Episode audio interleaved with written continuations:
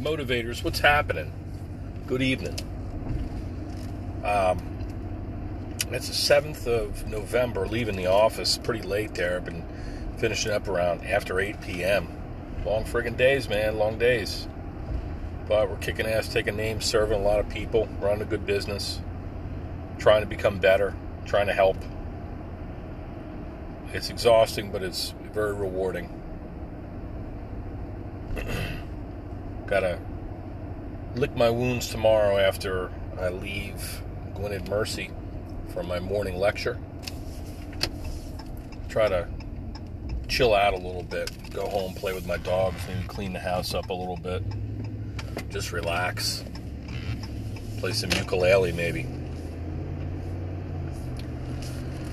So I got a cool story, I think. You know, I was talking to uh, some patients today, some friends of mine. They're all my friends, as far as I know. We have nice conversations, try to solve some of the world's problems as I remove their pain and make them move better, function better. It's my goal, anyway. Um, we're talking about the election. I said basically as little as you get your get the vote in, you you know cast your vote, whatever. If I had a sense of their political affiliation, then I would, you know, make mention of that, something just amusing. You know, you think we put some good people in there. Listen, my sense is this. I tend to be, just to let you in on this, I tend to be like a fiscal conservative and a socially liberal person. Kind of like a middle of the road type dude. I, I've always been there. I've always tried to be in the middle, try to understand where everyone's coming from. And I got a lot of friends who are very conservative and think the Democrat, Democratic Party's the devil. Got a lot of Democrats that think that the, the Republicans are the are the devil. And I think, uh, as I've read recently, there's a lot of people in the middle who are just like, what the hell's going on? Crazy attack ads and all this stress and tempers flaring. And in the midst of all this, people have their lives and they're, we vote typically how we see the world, right? So maybe you don't have a lot of money. You're going to be a you're going to be a Democrat. Typically, right? Because you're looking for your values are consistent with trying to spread the wealth to, um, you know, the lower and middle class, strengthen the middle class, all this shit. I don't want to get into the details of it. I don't know. I don't have a, a, vast knowledge of politics or economics or any of that crap. I'm just saying that people vote the way they see the world. They vote the issues that are, are important to them. You know, if you're a religious person and you feel like you want to make sure that you know this maintains a, a, a Christian nation, or abortion is your issue, or what have you, you know, people are going to be tend to be right wingers. Right? You get folks who have issues about welfare and somebody's you know dealt with poverty or um, happens to be a minority, and you know they're going to be a Democrat typically every time. Somebody's a business owner, number cruncher, they're going to be a Republican. They don't want taxes to go up. They have other issues like immigration, which is essentially the topic of my post here, framework what I really want to talk about because I have some perspectives. I was talking to a woman this morning. You know, she's a Democrat. She was saying, yeah, you know, uh, hear something about this caravan, or they think that the, the caravan is uh, people invading the country, and a lot of people feel threatened by this caravan. Well, in in, in effect, you know, in a sense, the caravan really never stopped. I mean, the land of opportunity, America, the beautiful. You can come here, you can enjoy freedoms, you can that's what we're known for. Opportunity, have a better life. shit, my last patient of the day was a, uh, a woman, and, and, her husband was with her from um, Bangladesh. He's talking about how he busted their ass. They busted their ass over there. He was in the electronics industry for like a decade. He lived in South Korea, working in the electronics industry, while his family and his children were living in Bangladesh. Finally, 12 years ago, they gained entrance to America. So they're here now. And guy runs a business, runs a successful business. But the immigration never really stopped. I mean, we obviously have to have checks and balances. Can't let just anybody come in here. We do have people who mean us harm. We do have people that want to come here and not assimilate, not really. They want to enjoy the freedoms and the opportunity, but they don't want to um, share our values. You know, we can't have little communities, people that want to be here for their own selfish needs, but not give back. And that's the fear that a lot of people have. That was the case, I'm sure, hundreds of years ago when various, you know, the Italians, the Irish, the French, whoever, was coming into our ports here on the eastern seaboard and looking for a better life. Whether it was the friggin' pilgrims, Thanksgiving's coming up, yummy, yummy. Everybody be thankful. Or whatever their situation, wherever they were, they were coming for. They were trying to evade religious persecution, so they risked life and limb and pack up their meager belongings and head over here, the new world. What you know, they're looking for a better lot in life. Different people. We're all we all come from somewhere else, right? This is a relatively young country that we've populated over hundreds of years, right? Of course, the Native Americans, wherever the hell that they originated from, they were here for a long time before that. So we're in their country. We are guests here. We are the newbies in terms in the eyes of history. So we're talking about this caravan and how people are concerned about the caravan, and um, I think my mother was even making mention of the caravan and ranting and worrying about it. These people coming in, foreigners, and what do they mean here? And they're not. everybody seems to try to convey that they're not. Um, their innocence, but they're just, you know, they're bad people coming in here. It's like the craziest freaking thing in the world. I don't know. All I can say is we need to remember where we came from. We're all fucking immigrants here, and we need to have some checks and balances, but we need to be reasonable. We need to be um, sympathetic and be able to empathize, being empathetic with people who are coming here for the first time because they could be our brightest minds, the future of, America. We're a friggin' melting pot, man. Give me your poor, your cold, your tired masses yearning to breathe, or whatever the hell that is written on the Statue of Liberty. This is real shit. So we need to be discerning but sympathetic to these immigrants. I have a little, it, it, it dawned upon me when I was having this brief conversation about the caravan that I have had experiences with immigrants.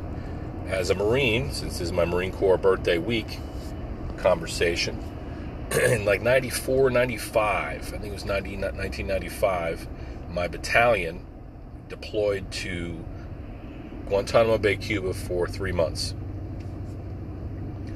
And we guarded these refugee camps. We guarded what we came to know were uh, they were referred to as the balseros or the rafters. These are people living on the island of Cuba trying to get across the Florida Straits on whatever. Fucking rafts, makeshift boats, whatever floated. They were trying to get into America because and escape tyranny because you know Castro piece of shit basically. They wanted a better life. And now they call it Little Havana, right? Miami. All the people that came over that got processed into the United States didn't want to freaking be there anymore in Cuba, they're here now. So, we, for three months, we patrolled around these camps, and the camps were set up basically on the edge of the on the edge of the land. um, these rocky cliffs right by the low cliffs, right on the the uh, ocean there, and it was a sea of green canvas, huge GP or general purpose military tents like in MASH 4077, right? All those military tents were set up, and in the boiling heat of Cuba, people lived within these structures.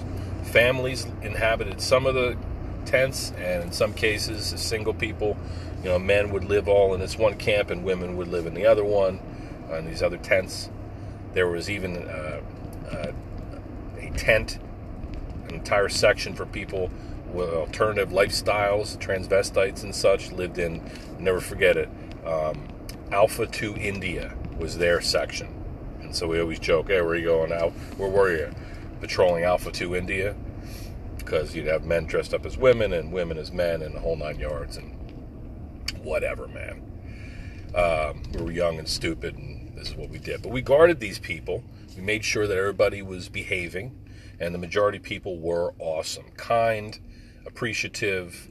The army, we relieved the army, and they had told us, told the uh, some of them, fucking around with the um, the camp members of the camp. They were told these balseros, uh, the Marines coming in, they're crazy, man. They're gonna friggin' be real mean. They're gonna hurt you, etc. And we they quickly realized that we're just normal people, normal guys that were coming out there. Have to be happen to be a little bit more aggressive, but we were just walking around their friggin' camp. And when you weren't doing that, you were maybe you were training in some way, shape, or form, or chasing iguanas, or climbing these low hills that are in, in this part of Guantanamo Bay.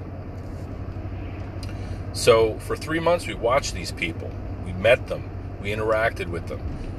We saw that their daily rich, the, the daily necessities of life. They would do laundry, and they would lift weights. They made had an entire gym that was made out of makeshift uh, weights. They would, for instance, they would take uh, spackle pails, fill them with concrete, and then somehow they had them cut with a uh, stone saw, and they made like weight plates with them to stack on a dumbbell on a barbell, and they were in there in these gyms and training and running and interacting and playing cards and doing whatever during the time that they were being processed. All this time they were being considered for processing into the United States and becoming citizens or getting a green card or whatever the hell it was. Conditional admittance. Now, there was a section of the camp that was behind triple strand concertina wire, and these were this is like a little prison. So anybody who was bad in the camp, or anyone who had a criminal record, and we determined that we they weren't of the character that uh, we would admit to the United States. It's, we wouldn't want people with criminal records or any anybody who would be a problem. They were processed and kept in these sections, like these little prisons, and essentially they were processed and reportedly sent back to Cuba, sent back to Havana, where basically their lives would be over. It was said uh, that Castro would kill them for tyranny or being a traitor or whatever. I don't know about that. They also told us they, they all the, the old, only the very old and the very rich would be able to get any sort of meat or animal products or milk.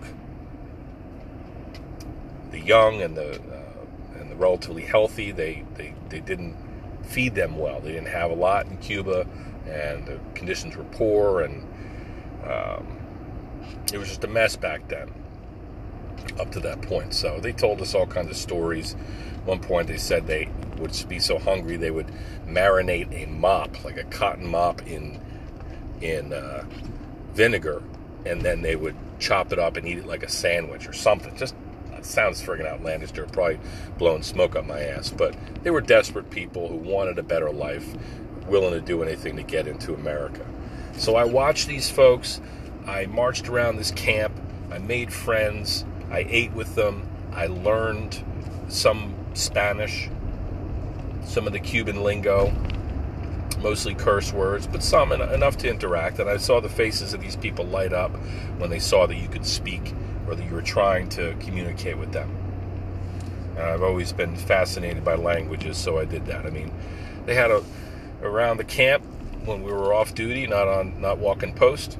There was a movie theater and a beer tent and a whole nine yards. So we'd go and cut loose a little bit. But basically, we worked out, chased the iguanas, and uh, walked post and drank a little beer. There was other things called banana rats, where like, or I think they called it hutia, H-U-T-I-A. They were like almost like an opossum or like a beaver sort of thing, groundhogish rat. They call them banana rats, and they would come out, and sometimes you'd see them in a bush, and their eyes would light up, light up red, and they would chase you, get a little aggressive, and hiss at you. but other than that, it was rocks and grass and some vegetation and banana rats. We went diving, we went uh, spear fishing and snorkeling with some of the best that I've ever seen. Right off the coast, right off the rocks. And we watched these people. And I really, I thought that they were, I have nothing but positive to say about these folks. Granted, most of them were on their best behavior because they just wanted a better life, right? And so when I think about politics and the issues at hand that are being debated and that, you know, people, some people are pro immigrant, some people are anti immigrant.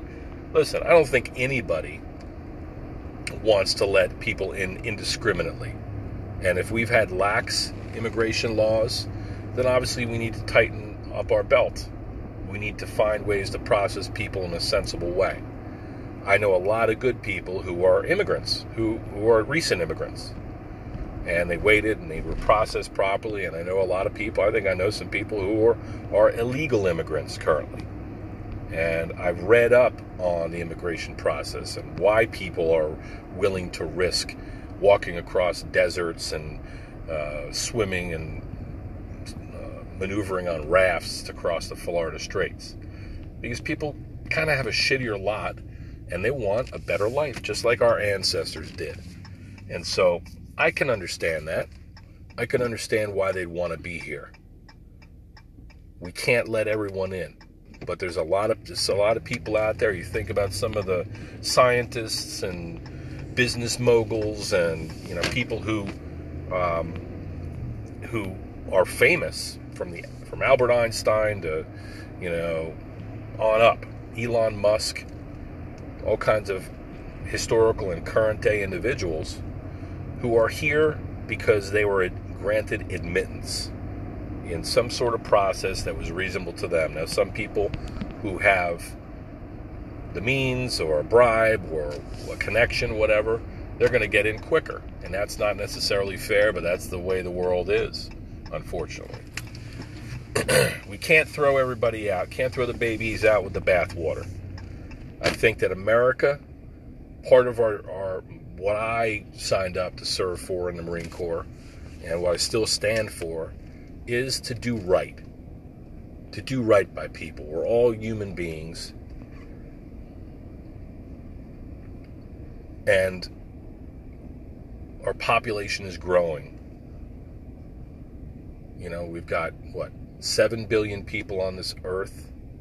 That's going to be 13 billion or something by 2030 or something like that. A lot of people. It's growing. As we improve our methods of healthcare and people have more access to technology and the more opportunity in this world, we're going to grow more. You know, more people are going to be are struggling, going to be struggling to fight for less resources. Are we going to solve some of these problems? You know, we've got climate change. It's related, my friends.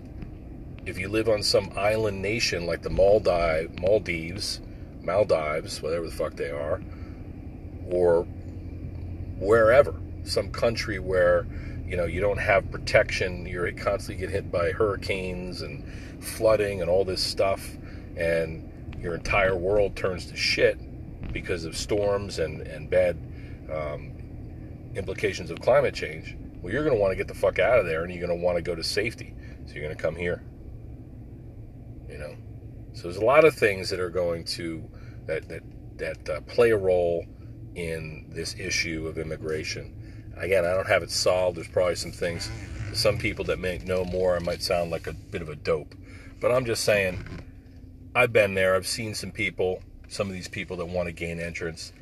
90% of them are upstanding, good individuals that just want a better life, or given the opportunity, they would contribute significantly to society. They're willing to to um, to do their part.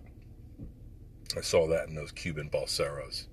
Good people, and uh, so my heart goes out to folks who are, who are trying to improve their lot in life. Of course, I have my family to provide for. If you want to get selfish about it, sure. I, I I'm not. I don't want crazy competition. I don't want more people coming in here taking American jobs and sucking up our health care, which already sucks, and, and the resources that we already, you know, we should have. excuse me. We should have it all tied up. Nobody, you know, I mean, in this country should have a a damn thing to complain about, but sometimes it seems like resources are scarce and shit, man. Do we got enough to spread around? Can we help them without hurting ourselves? is the question. And, and I, I think that when it really, when the rubber hits the road, you have to balance that compassion, letting people in, and being hopeful that they're going to um, contribute to our society and play a role in it. And you also have to be really, you know, really scrutinize who the hell you're letting in here because we have a finite quantity of resources and not everybody deserves to be here. How do you decide that? There's got some criteria that exist currently. There's going to be more. But you don't solve the problem by shutting everybody out and, you know, regarding anybody or these people in this caravan as invaders. Yeah, it's just crazy. It's a tough, tough situation. But that's my perspective. 1995, Guantanamo Bay, Cuba. Seen some immigration firsthand. And I'm proud if some of those people, or the majority of them, have been processed in. I can tell you right now, they're living very productive, happy lives. and I wish them luck.